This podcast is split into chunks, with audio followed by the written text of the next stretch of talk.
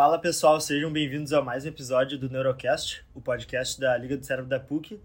Então, nesse episódio, a gente vai conversar sobre um assunto muito interessante que tem muita gente aí na faculdade que se interessa, que é sobre a especialidade da neurologia. A gente que é da Liga do Cérebro, a gente vê muita, muitos estudantes procurando, se interessando sobre essa especialidade.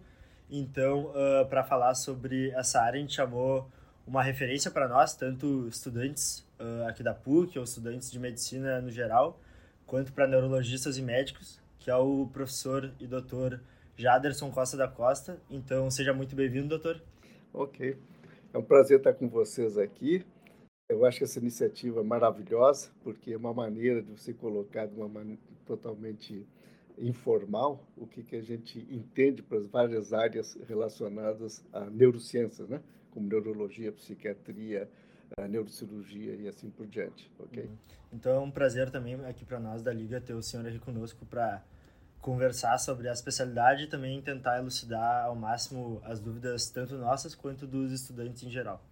Bom, então eu queria começar introduzindo o senhor uh, aqui, uh, falando sobre um pouco sobre a formação do senhor, para quem uh, para saber mais sobre o currículo. Então, o Dr. Jaderson possui graduação em medicina pela URGS, residência em neurologia no Hospital Beneficência Portuguesa, mestrado e doutorado em ciências biológicas pela URGS Research Fellowship no Children's Hospital Harvard Medical School, mestrado em neurociência pela URGS, foi vice-reitor da PUC de 2016 até 2020, atualmente é professor associado na University of Miami, professor titular de neurologia da PUC e diretor do Instituto do Cérebro do Rio Grande do Sul. Uh, então, doutor, eu gostaria de começar uh, falando com o senhor mais da parte da graduação, como é que foi esse processo de escolha uh, da como é que o senhor optou pela neurologia?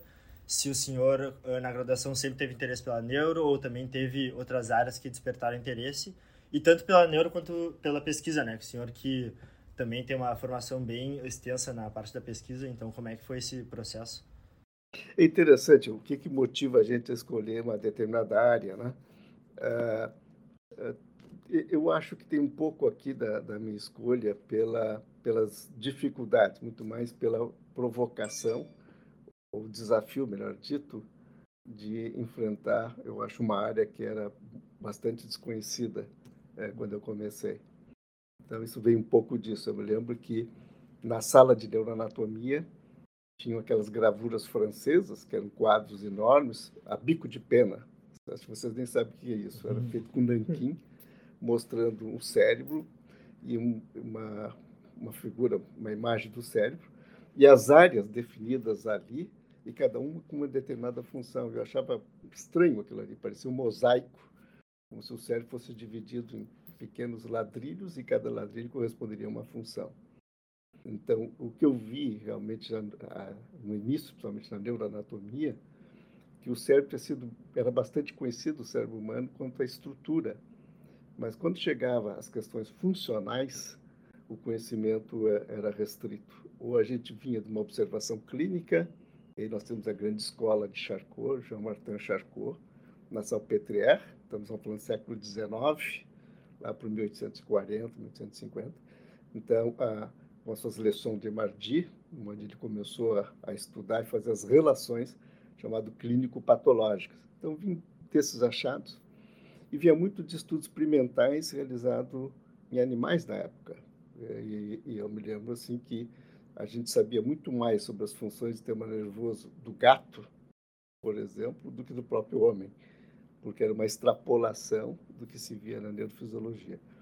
Eu acho que esse desafio uh, já me encaminhou no primeiro ano a me interessar por, por neuro. Né? Então, eu já me interessei pela neuroanatomia e realmente, já no segundo ano, quando eu passei a ter uh, as aulas de fisiologia, eu me encantei então aí com uh, o funcionamento do cérebro que se sabia na época, né? Então, só para vocês terem uma ideia, estou falando do século passado.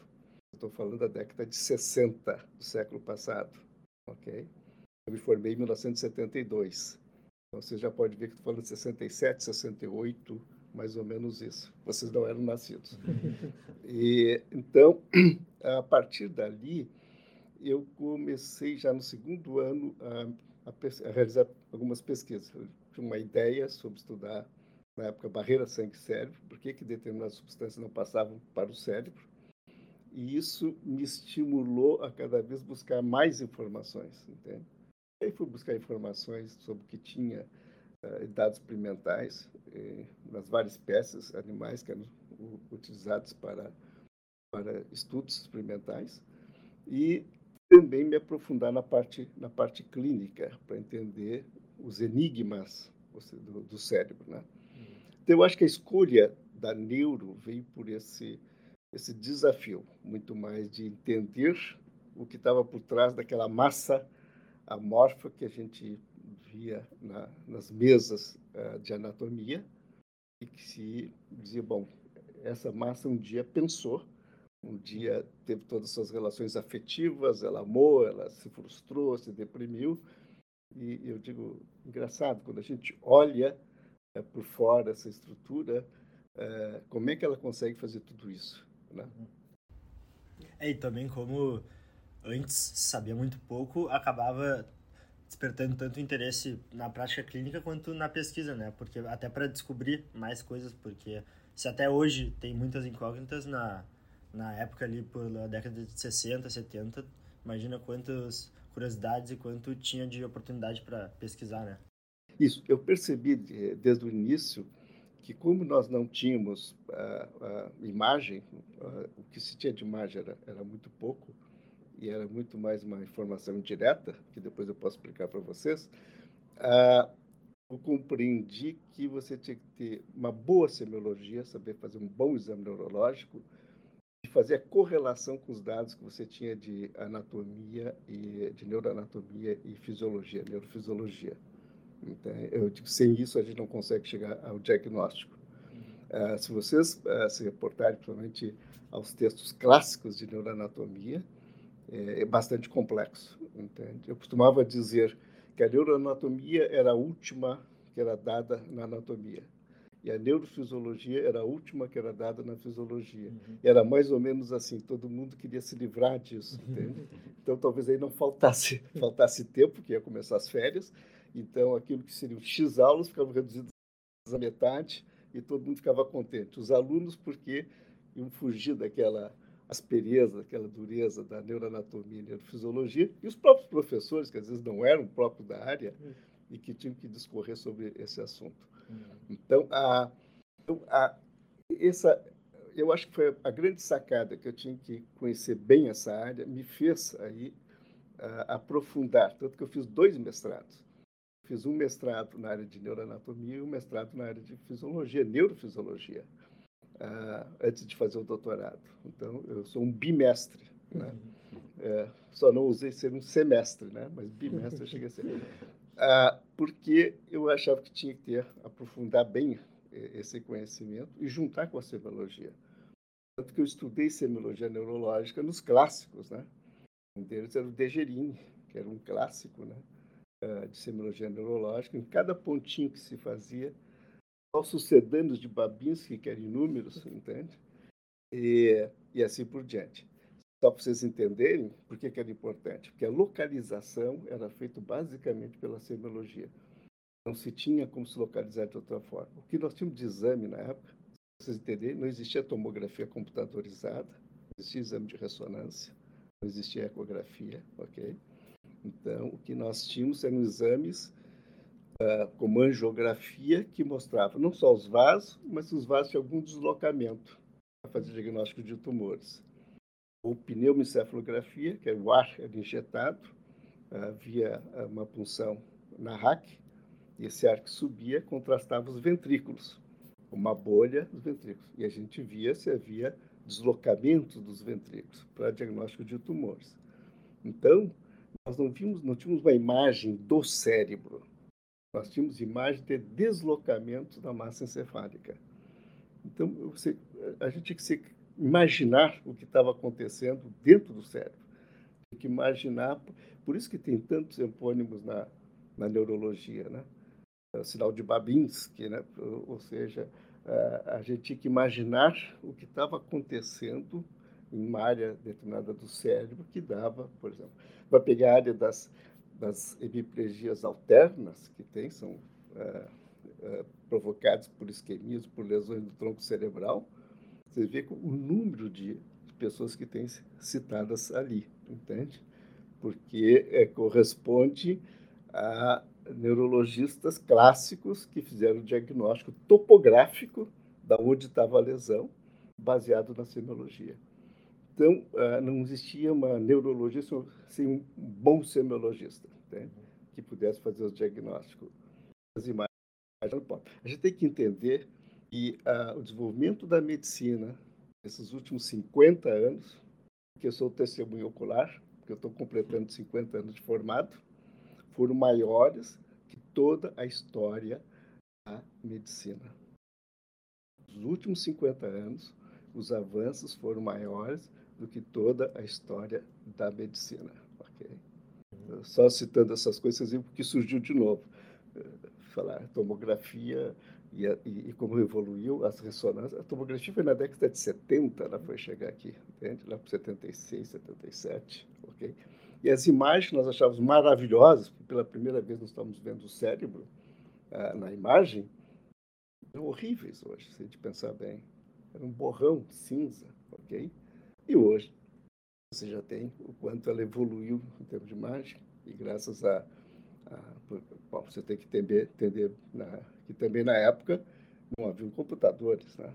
Nós estamos falando de uma época de digital, não estamos falando. Não. E, então, todas essas informações foram desenvolvidas a posteriori. Né? Ou, ou, seja, eu aprendi muito mais né, após a, a, formatura, em 1972, que são os 50 anos, do que, do que durante os seis anos de formação. Bom, então agora a gente vai voltar alguns anos, tá? A gente vai falar sobre a residência de neurologia e especificamente, então, como que foi a tua experiência na residência, assim, se tu puder nos contar mais ou menos como é que era, como é que era a rotina. Na realidade, eu comecei a residência em neurocirurgia, uhum. entende? E, e, e, eu sou um dos que uh, terminou, uh, eu vou seguindo para a neurologia.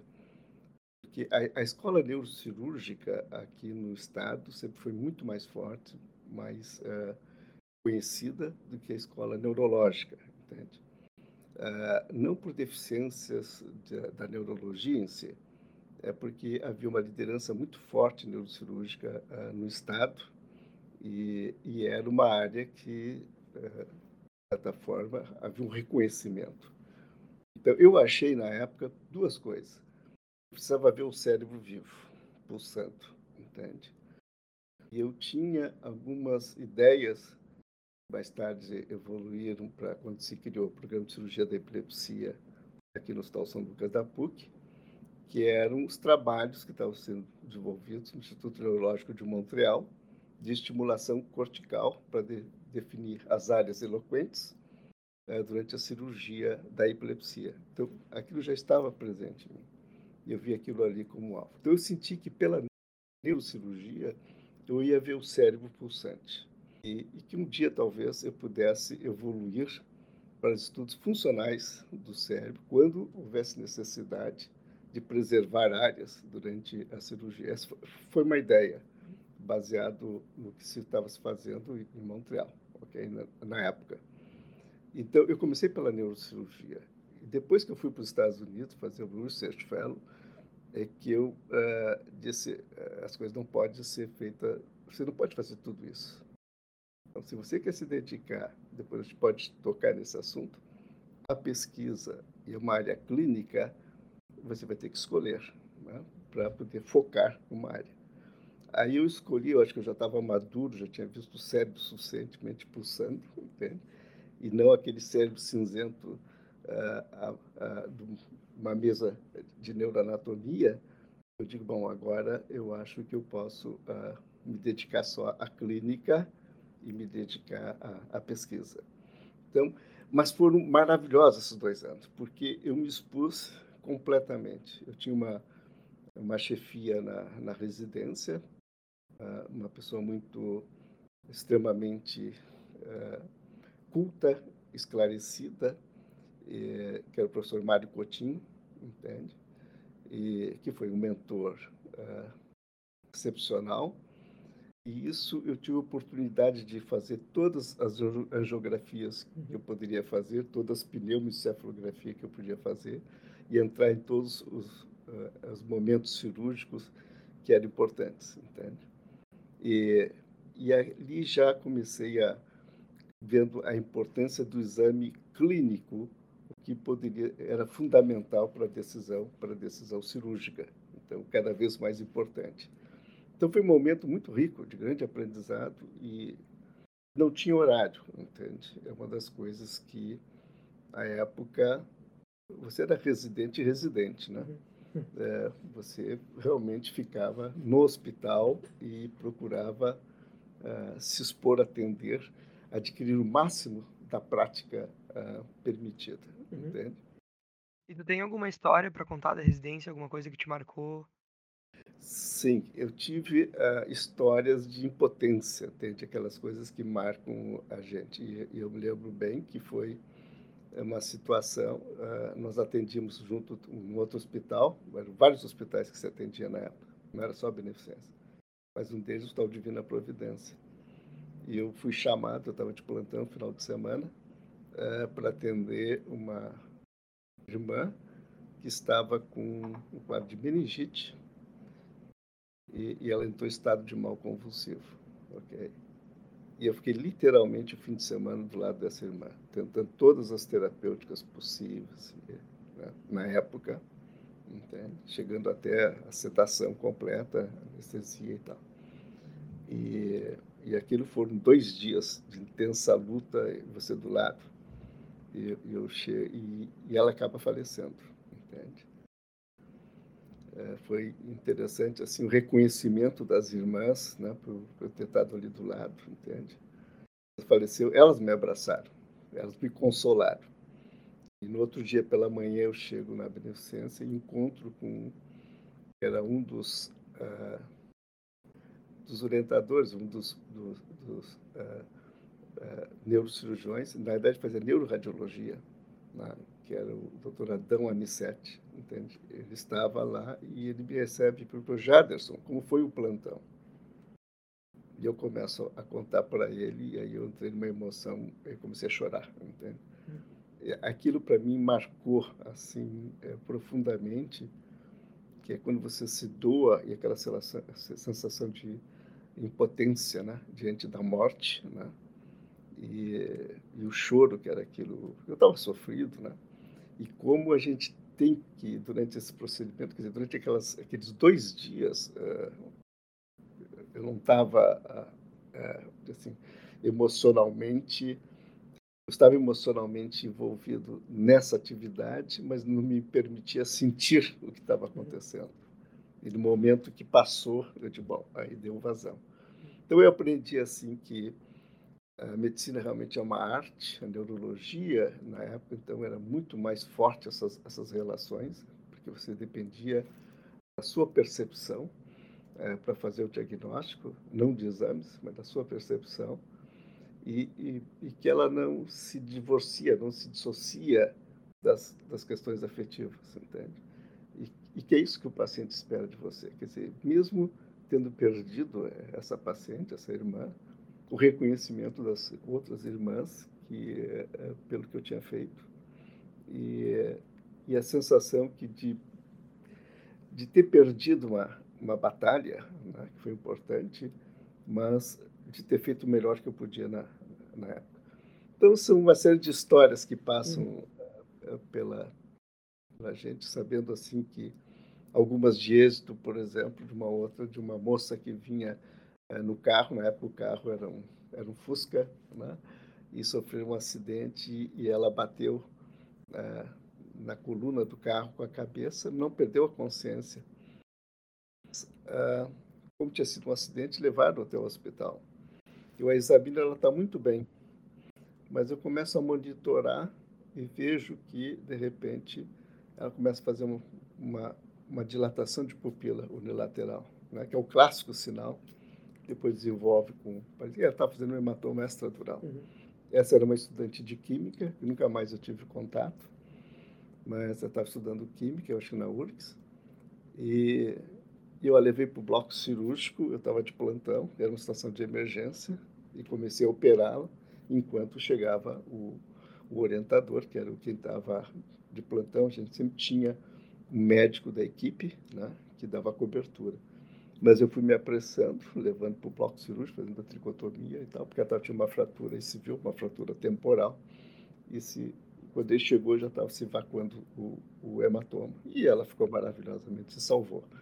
Então, que eu digo assim, a importância de você tá, dormir do lado do paciente numa situação dessa, que você não tinha ah, mais do que um raio-x para fazer um diagnóstico de uma fratura, as fraturas lineares da escama do lobo temporal, às vezes escapavam o diagnóstico, que eram muito recentes, né? E, e você tomar a atitude de, de fazer uma trepanação e tirar o hematoma. Então, são, são histórias. Tem histórias de fracassos e histórias de sucesso, né? Uhum. Mas não foi por isso que eu abandonei a neurocirurgia, porque seria por, de sucesso, mas por sentir que eu tinha que focar uh, em uma área só. Então, o senhor acabou fazendo cirurgia e depois... Da... Depois eu fui para os Estados Unidos, né?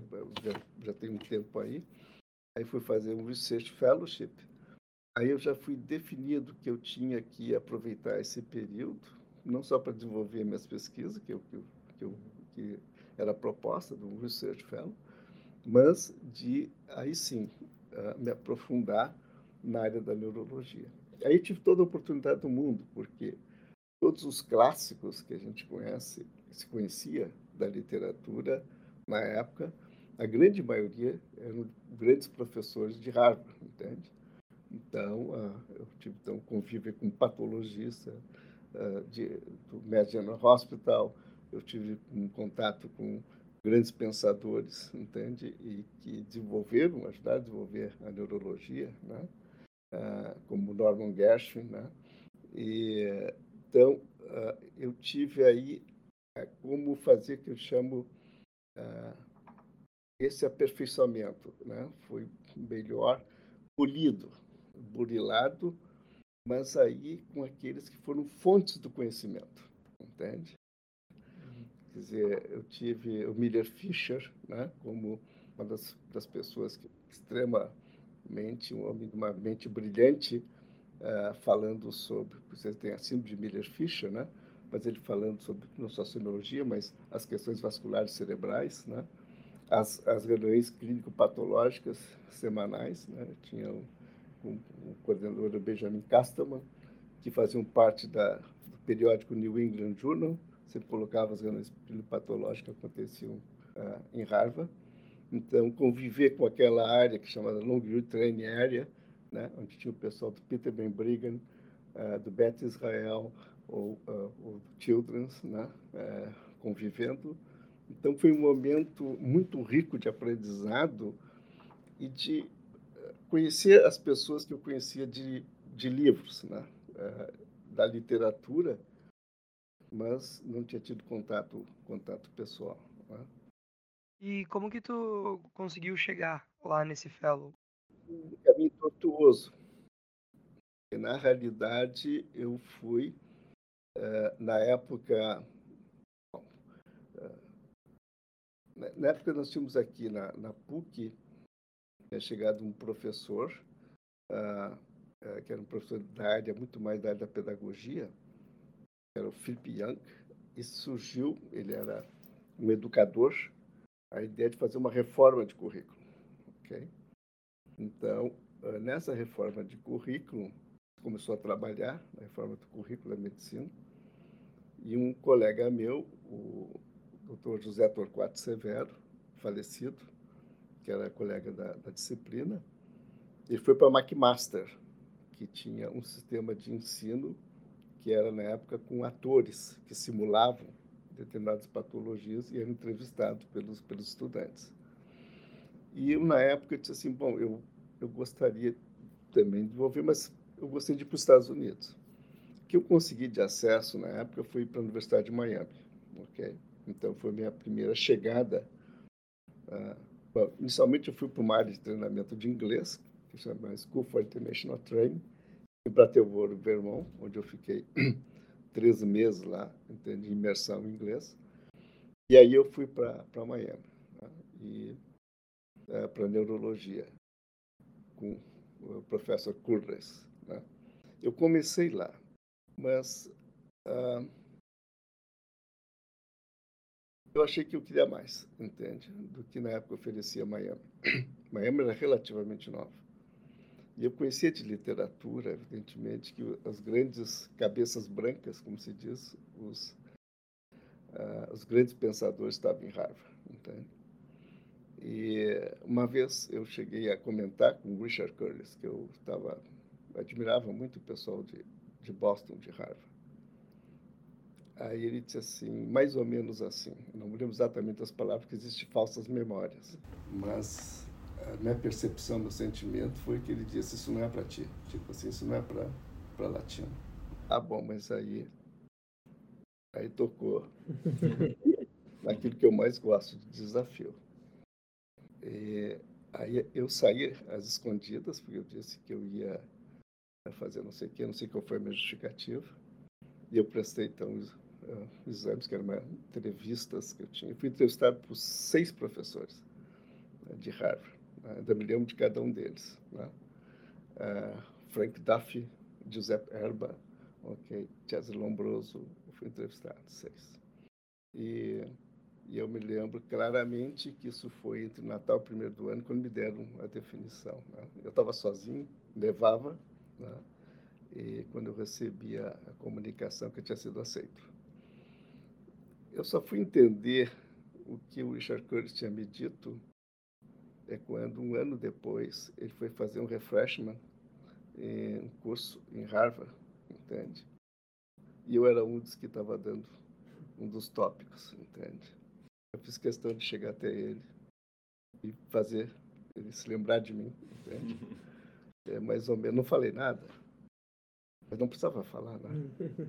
Então, aquilo que não não era para mim, né, ficou sendo, né? E agora entendi porque não era para mim. Porque realmente Harvard era um negócio, ainda é, entende? Aquilo que é, está tá no nosso, né? nosso inconsciente todo, de que é uma grande universidade e lá se, se conhecimento é gerado. Né? Então, ele achou que para latino que vinha, naquela época, vocês imaginam que não se viajava tanto, né? uma viagem era um grande fato. Que isso era um momento que não era para realmente para nós, que ficava muito bem onde eu estava. Né? Bom, então eu acho que eu tomei a conduta certa, foi muito bom ter me dito aquilo. É, aliás, todas as minhas conquistas foram muito mais pelos, pelos desafios, né? pela provocação, por colocar não pode, não é assim, não deve, ok? Ou por uh, me dificultar o acesso? E, e assim foi. Então, e passando esse período em Harvard, o senhor deve ter tido contato com a essência da neurologia e imagina para trazer para o Brasil todas as inovações descobertas uhum. lá, deve ter aprendido muito. Né, é mais do que isso, que eu acho que o mais importante, essa é a mensagem. Você não pode ir para qualquer lugar e se encantar com aquilo que não, não é de se encantar, entende? eu me lembro que quando o pessoal falava que vinha dos Estados Unidos, me contavam coisas que eu escutava, porque a gente só pode escutar, né? não vai. Mas assim, das máquinas que você colocava uma moedinha saía uma Coca-Cola, entende? Então você pode se encantar com coisas que desta ordem. O que eu procurei entender, na época não se usava o termo, era mindset que se usa hoje. É, na época não era esse termo, se usava, ninguém falava de mindset, mas o que eu entendi realmente assim é como eles pensavam e como eles enfrentavam os questionamentos, as questões.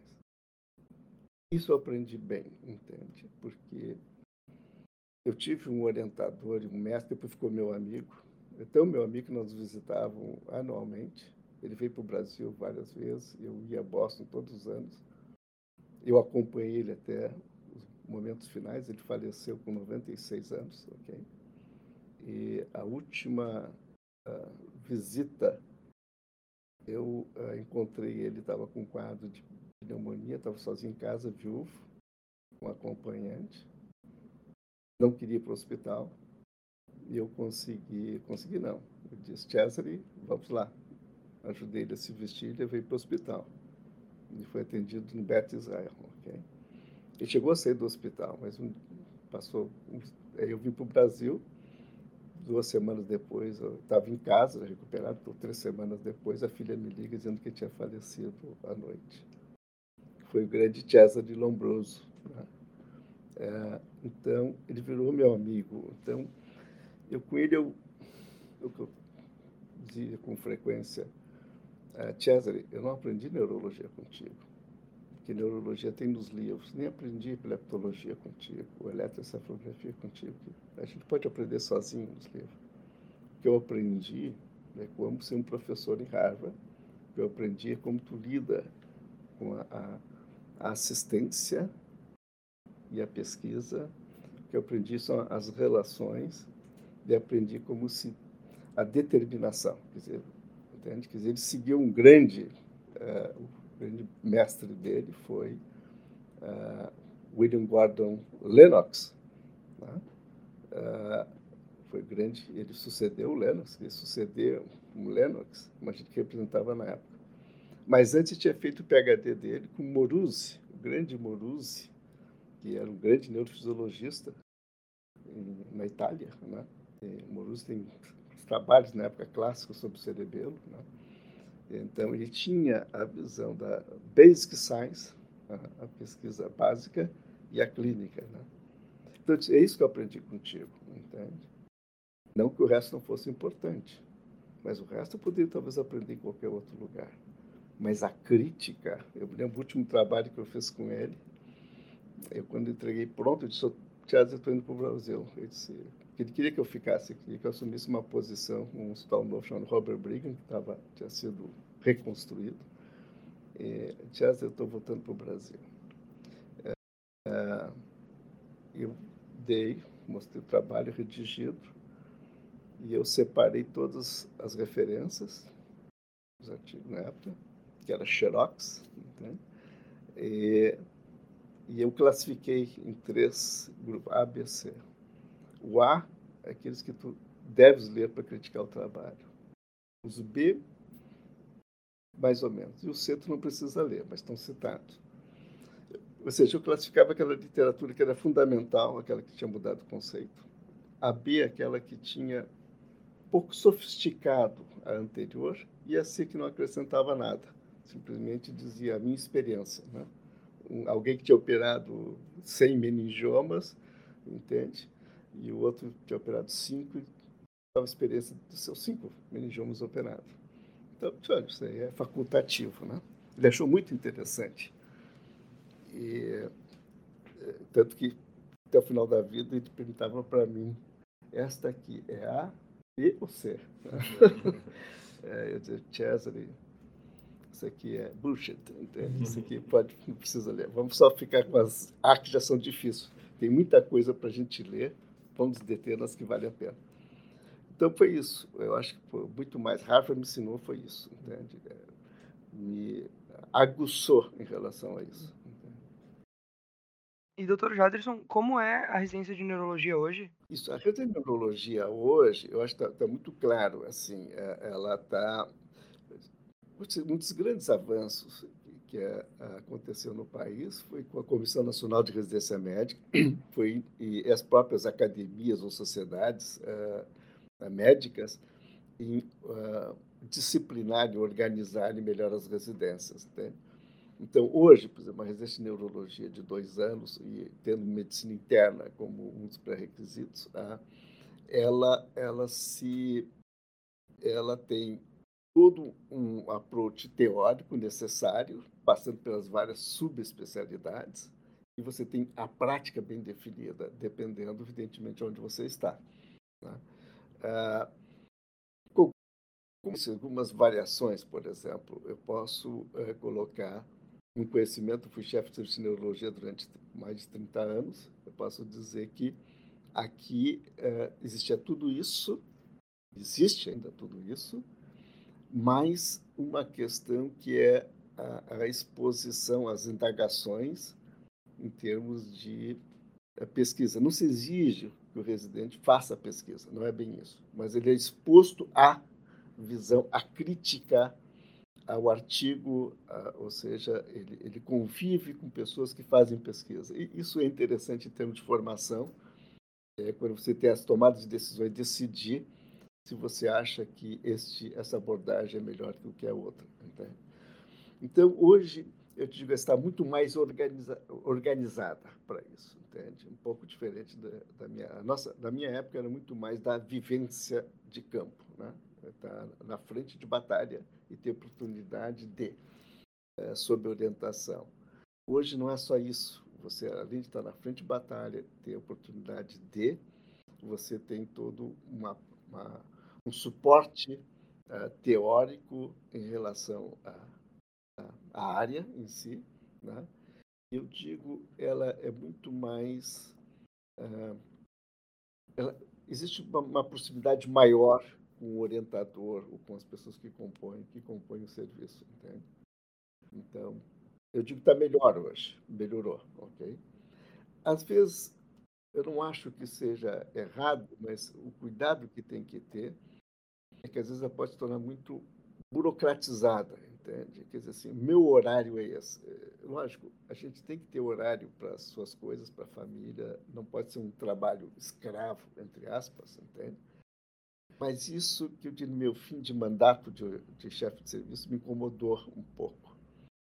Porque quando alguém olha para o relógio e diz, ok, bateu, não sei agora qual é a hora, se é 17 horas, se é 18, bateu e é, eu estou saindo e o ambulatório está cheio, entende? Aquilo me incomodava. Mas, em compensação, eu via outros, entende, residentes que, independente do horário, lá estavam eles. Tipo assim, uh, eles queriam estar junto e aprender. Se o professor estava lá, eles sentiam, então, que estavam parados e que seria bom seguir junto. Ou seja, ele depende muito do indivíduo. É, qual é a postura que ele tem diante da, da, da residência. Se tem uma postura de aprendizado, ele vai querer entende, aprender o máximo. E se a pessoa é interessante, quem está dando, orientando ele, quem está junto com ele, é, aproveita ao máximo, entende? Não olha para o relógio, estou indo. É, então, isso, eu acho que esse equilíbrio entre o que diz o teu contrato, o que tu fazes, ok? É, faz toda a diferença. Por isso que eu digo, tem residentes, eu digo com alunos de iniciação científica ou com alunos de graduação, você olha e diz assim, isso tem brilho nos olhos. É, às vezes eu digo, tem alguns que você é, tem que ter cuidado quando vai ajudá-los. Você pode atrapalhá-los. Eles já têm brilho nos olhos, eles já têm uma força interna que você sabe que vai dar certo. Tem outros que não veem esse brilho, vocês precisam ajudá-los. E tem terceiro grupo que não adianta ajudá-los. Entende? Então, ah, isso a gente vê bem, falando aqui tão restrito à residência médica. Vê aquele residente que você, pá, esse é o cara que eu gostaria que ficasse no serviço, que estivesse do meu lado. Ele, é, assim, não é o trabalhador em si, não, ele faz com qualidade. Entende? Os pacientes gostam dele, se sentem acolhidos, ok? E, e para ele não tem dificuldades, ele sempre vai procurar resolver o problema do paciente. Né? E pós-residência, uh, quais da, uh, são as subespecialidades que estão uh, em voga hoje que o, que o formado em neurologia pode escolher para seguir? Isso. A neurologia hoje está se passando para a fase de transformação. Essa é a análise que eu faço, entende? Então, vamos pegar assim. Ah, se falássemos do passado, lá, estou lá no início, vamos lá para os 50 anos atrás, vamos pegar esses 50 anos de evolução, ok? Genética, 50 anos atrás, era uma genética mendeliana, entende? Nós não tínhamos ainda chegado perto do, do genoma. E a genética vem, hoje já tem todas as áreas. E mais que isso, ela está se tornando fundamental, por exemplo, em oncologia, e está se tornando fundamental na maioria das doenças neurológicas, ok? Então, neurogenética é uma área que está, não digo emergente, ela já está aí e tem muito a desenvolver, ok? Você tinha as áreas clássicas, assim, as pessoas faziam neurologia geral, ok? Era isso. Depois começou a haver uma pequena divisão, neurologia geral e neurologia infantil, ou neurologia pediátrica, ok? Então, era a mesma neurologia, mas se dedicava a um segmento, como a geriatria, neurogeriatria. Aliás, uma das características, muitos acham que eu sou neuropediatra. Eu não sou pediatra, nunca fiz pediatria. E agora, eu tive uma clínica, ainda tenho uma clínica muito rica em neurologia infantil. Por duas razões. Primeiro, porque a, a, epidemiologicamente nós tínhamos um, um boom de crianças nascendo, então tínhamos muito, muitas questões relacionadas a desenvolvimento e patologia infantil. Né? E segundo, porque como eu tive uma, uma participação muito intensa no Hospital da Criança Conceição, lá nos anos, décadas de 70, final da, da década de 80, ah, eu tive muita experiência com neurologia infantil. Então eu costumava dizer, eu sou um neurologista que gosta de atender crianças, porque tem neurologistas que não gosto de atender criança.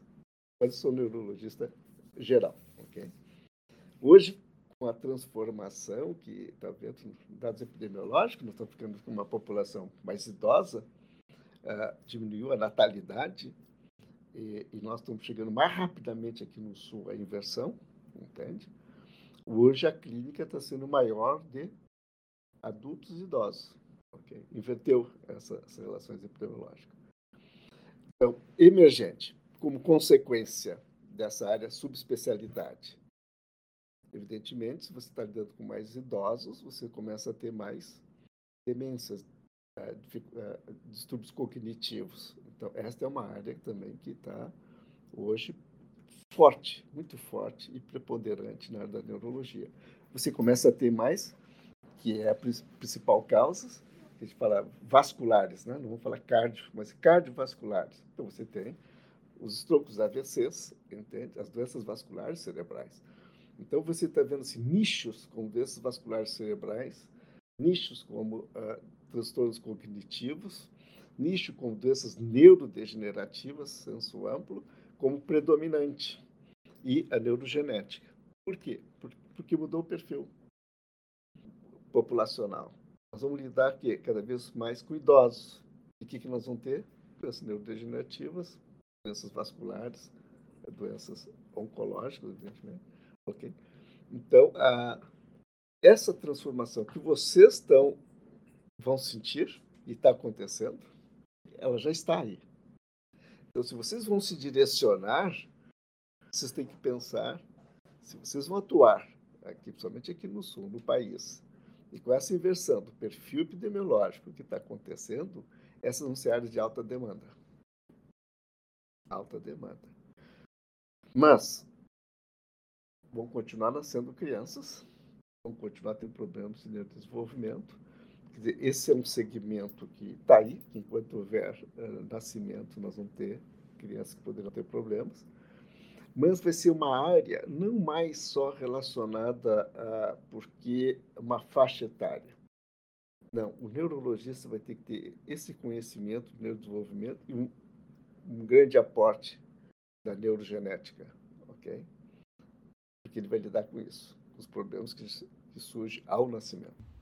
E como é que é para o neurologista lidar com essas doenças, como por exemplo Alzheimer, Parkinson, que não tem uma fisiopatologia totalmente definida, ou até doenças, por exemplo, do desenvolvimento, em que, por exemplo, autismo, em que também não se tem uma fisiopatologia bem definida e que muitas vezes é uma incógnita, tanto para uh, tratamento, para suporte do paciente, quanto para o estudo da doença em si, como é que é para o neurologista lidar com essa incerteza e também como é que é a carga psicológica vou te explicar os dois eixos. Vou te explicar a questão. Vamos pegar o autismo como um exemplo, né? como um case, e vamos pegar o Alzheimer como outro case, tá bem? E, então, eu vou te até colocar uma coisa que se é, dizia na minha época, né? Quando a gente fazia aqueles diagnósticos brilhantes, uh, eu tinha um colega que dizia o seguinte: hum, a neurologia é maravilhosa. A, é, a neurologia é a, a parte da medicina interna do diagnóstico das doenças, diagnóstico diferencial das doenças incuráveis. Você fazia diagnóstico, mas não tinha como tratá-las, ok? Não era bem assim, mas é uma maneira de se criar essa caricatura. É, e a gente pode, sim, eu peguei esses dois polos, porque você pode ter a mesma sensação. Dizer assim, bom, mas o que, é que eu faço? Então, deixa eu colocar a minha experiência clínica do autismo. É, hoje, 90% dos casos de autismo, e bem avaliados, e tem alterações genéticas, ok? Quando a gente faz o exoma, né, sequenciamento completo do exoma, a gente tem visto, e isso que incomoda, é que, em geral, não é um gene. Em geral, tem dois ou três genes que são players né, nessa questão. Então, na verdade, os transtornos do espectro autista, né, eles têm um espectro de relações genéticas muito grande. Okay? Então, a, e aí diz assim, bom, e aí, aí é que vocês, a geração de vocês vai estar no caminho da reversão. Porque vocês já estão encontrando os alvos. Entende? É, antes nós não tínhamos alvos nós tínhamos uma síndrome com manifestações uh, clínicas, você uh, caracterizava, pontuava, ranqueava, mas você não tinha uma base fisiopatológica para isso. Agora você já começa a aparecer essas bases e que vai estar na mão realmente dessa medicina molecular, né? e que vocês vão ser protagonistas. Como vai, vai se lidar com isso, com essas mutações, ok? Elas vão poder ser revertidas ou atenuadas, ou atenuadas, ok? E qual é o papel do, do neurologista com essa formação em neurogenética para poder atuar em, em colaboração. Para outro polo, pegar agora adultos, idosos com demência tipo Alzheimer, hoje ah, nós temos uma teoria predominante, que é a teoria do depósito eh, do beta-amiloide. Né? Ah, não necessariamente ela é verdadeira, não necessariamente ela é tudo, explica tudo, e não necessariamente será única, mas é uma boa hipótese que está aí. Bom, até agora, todas as terapêuticas essas foram voltadas para atenuar o problema, ou com anticolinesterases, com inibidores de NMDA e assim por diante. Mas já estão surgindo terapêuticas com monoclonais específicas para remover o beta-amiloide. É, foi aprovada uma droga, não deu tanto certo, agora vem outra, por aí. Bom, nós mesmo aqui na PUC, é, vamos aqui no, no, Instituto do Cérebro, vamos entrar num trial desse com monoclonal para remover beta-amiloide, ok? Mas aí tem duas coisas. Para remover uma substância dessa, então voltamos à questão das crianças com autismo. Precisa ter um diagnóstico. Ah, um diagnóstico a gente pode fazer com avaliação neuropsicológica, etc, etc, etc, etc, com evolução clínica, com deterioro, exame neurológico e tal. Sim, mas se você acredita na hipótese beta-amiloide, você tem que demonstrar que o beta-amiloide está lá, ok? Bom, nós aqui fomos os pioneiros na síntese de um marcador de beta-amiloide, que é o PIP, é o Pittsburgh Compound B, mas marcado com carbono 11. Isso era uma coisa extenuante, porque a gente tinha que fazer uma síntese para um indivíduo. O produto só durava 20 minutos, a decomposição dele, e era um para um. Caro, extenuante, movimentava todo um laboratório de radiofarmácia para fazer o PET e mostrar o beta-amiloide. E quando fazia, tu dizia assim, ok, é Alzheimer. E agora? Vamos continuar fazendo tudo que se fazia, ok? Então, era um diagnóstico interessante, certeza? Sim. Mas você não tinha o grande prêmio, que é resolver o problema do paciente. Aconteceu? Agora nós estamos sintetizando e já estamos é, fazendo exames aprovados pela Anvisa que é o flubetaben, né? É, que é um marcador de, do beta-amiloide com flúor. Esse eu posso não só fazer os exames aqui no INSER, mas posso fazer para várias pessoas e posso, inclusive, mandar para outros locais também fazerem. Posso distribuir ele, ok? Para vários locais. Ótimo. Então, nós podemos beneficiar o maior número de pessoas. E aí, bom, se nós estamos na fase de começar a buscar substâncias que possam inibir ou retirar esse beta-amiloide, como casos monoclonais, a expectativa é que a gente diga o seguinte: olha, hoje nós temos um marcador que é o beta-amiloide, biomarcador. Nós temos o diagnóstico de certeza que ele está lá. E eu removendo, eu trago algum benefício do paciente, então eu respondo outro ponto, ok? Pode me dizer, a gente pode, evidentemente, dentro dessa visão crítica que a gente tem da literatura, ah, isso não sei se vai dar certo. Talvez dê certo para 5%, talvez dê certo para 50%, eu não sei quantos vão responder. Será que é só isso? Será que não tem outras coisas? Eu não sei. Nós não sabemos mas a gente tem que continuar procurando. Então, qual é o alento para quem for entrar na neurologia e trabalhar com esses dois pontos? Ele vai ter que estar na ponta do conhecimento. Não vai poder mais se contentar com seu martelinho de reflexo, como eu me contentava no passado, meu oftalmoscópio, como eu me contentava no passado, fazer diagnóstico maravilhoso que eu via no fundo de olho que o pulso venoso não existia. Então, provavelmente, um processo expansivo. Não vou esperar para chegar a esse ponto, você faz uma ressonância e vê se tem um processo expansivo. ok? Eu não vou precisar de uma avaliação neuropsicológica e dizer, olha, realmente o senhor está com Alzheimer. ok? Eu vou precisar de mais isso. Eu vou precisar dominar essas tecnologias. Eu vou tentar saber a química do cérebro, o que está acontecendo lá, se é beta-amiloide ou se é o tal que está acontecendo, se são os dois, ok? Eu vou ter que saber e eu vou ter que saber genética, porque e eu vou ter que saber mais do que isso, se houver no futuro manipulações ou isso, o que, que eu vou indicar para o meu paciente. Então mudou. O armamentário vai deixar de ser bateria de reflexo de oftalmoscópio, que era na minha época, ok?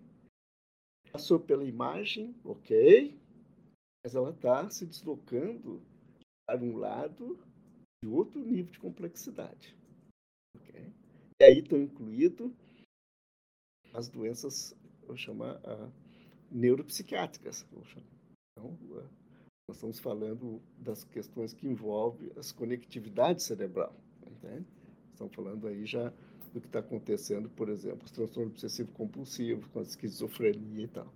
Então, é um momento de vai se voltar à neuropsiquiatria. Dado um, ok?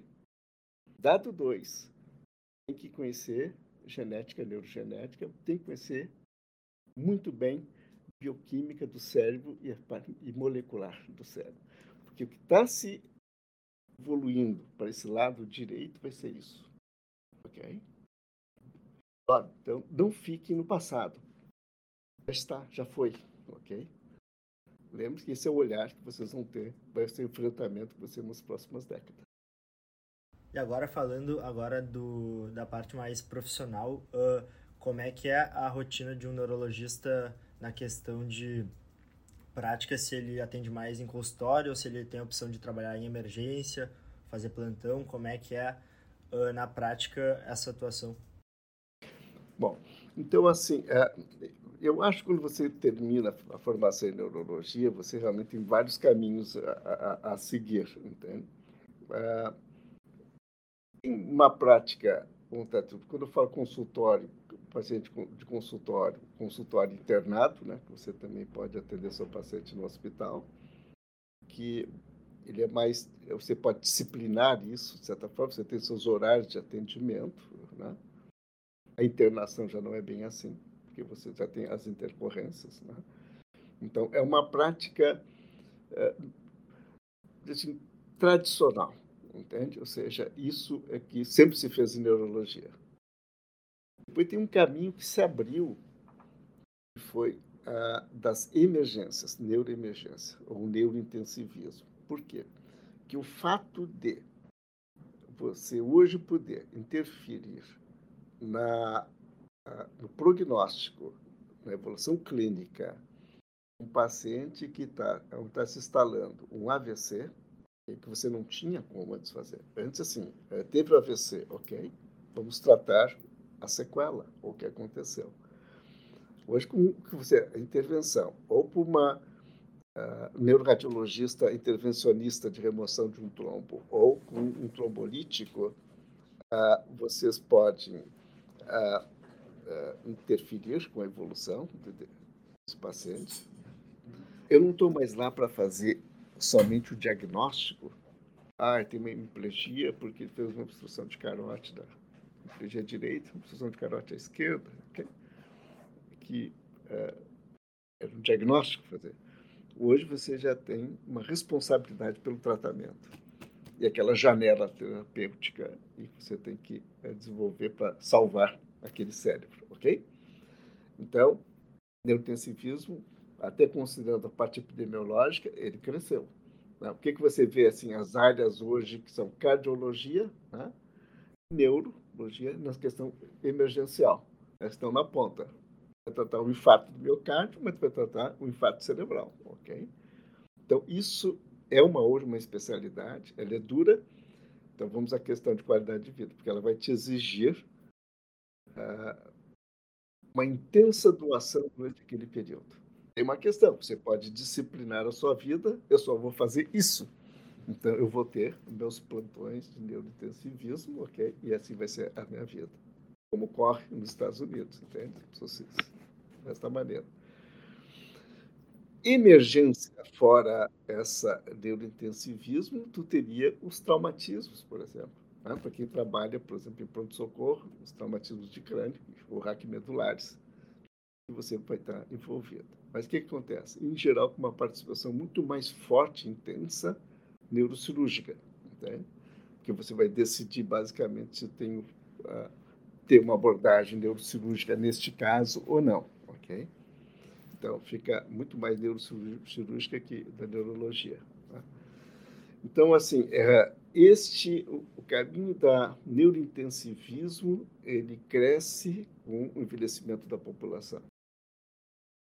Tá bem então, doutor Jaderson. Agora, para a gente finalizar, queria te pedir assim, ó, uma mensagem para quem tem interesse em neurologia, tá? O que, que essa pessoa pode fazer durante a graduação?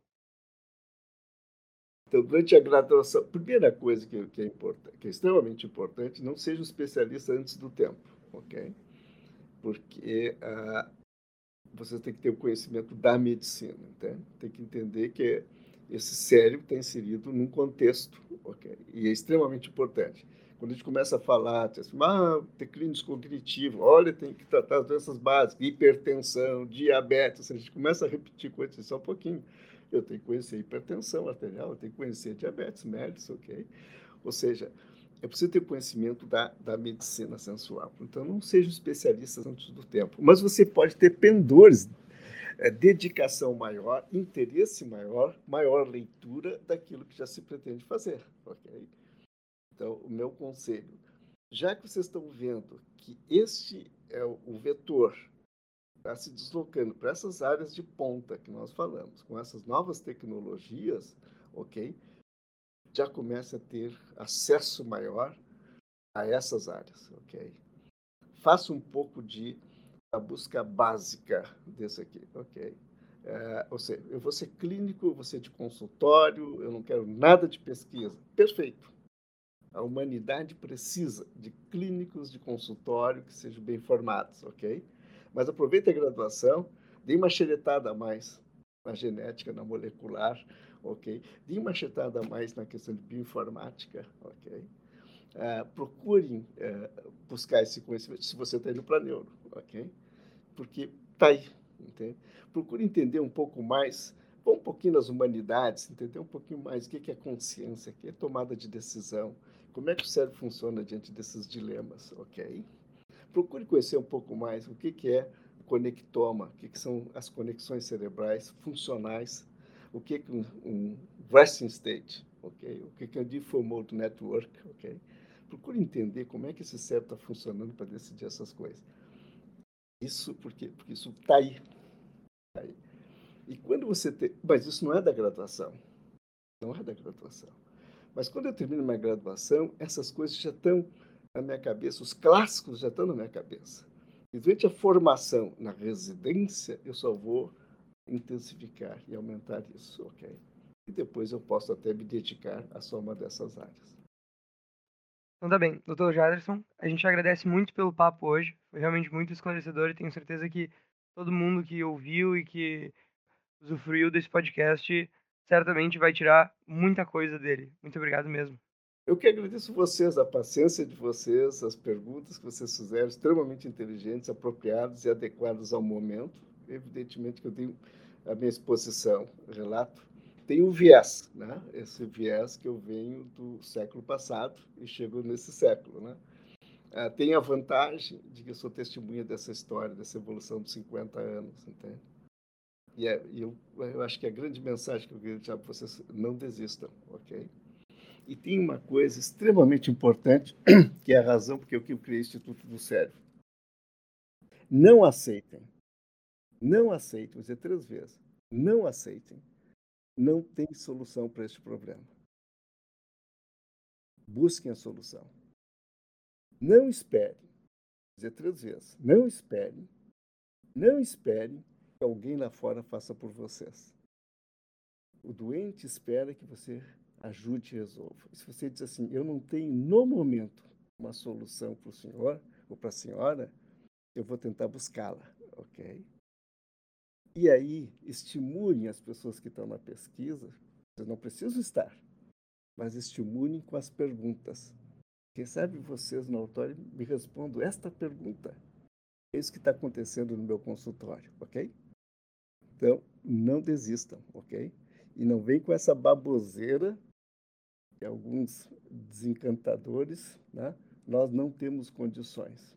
Isso é baboseira. Nós não temos é coragem, ok? Eu até de dizer um palavrão que eu não posso dizer que é um podcast, mas tem que ter roxo, ok? Para assumir algumas coisas, tá bem? Muito obrigado. Um grande abraço para vocês. Muito obrigado.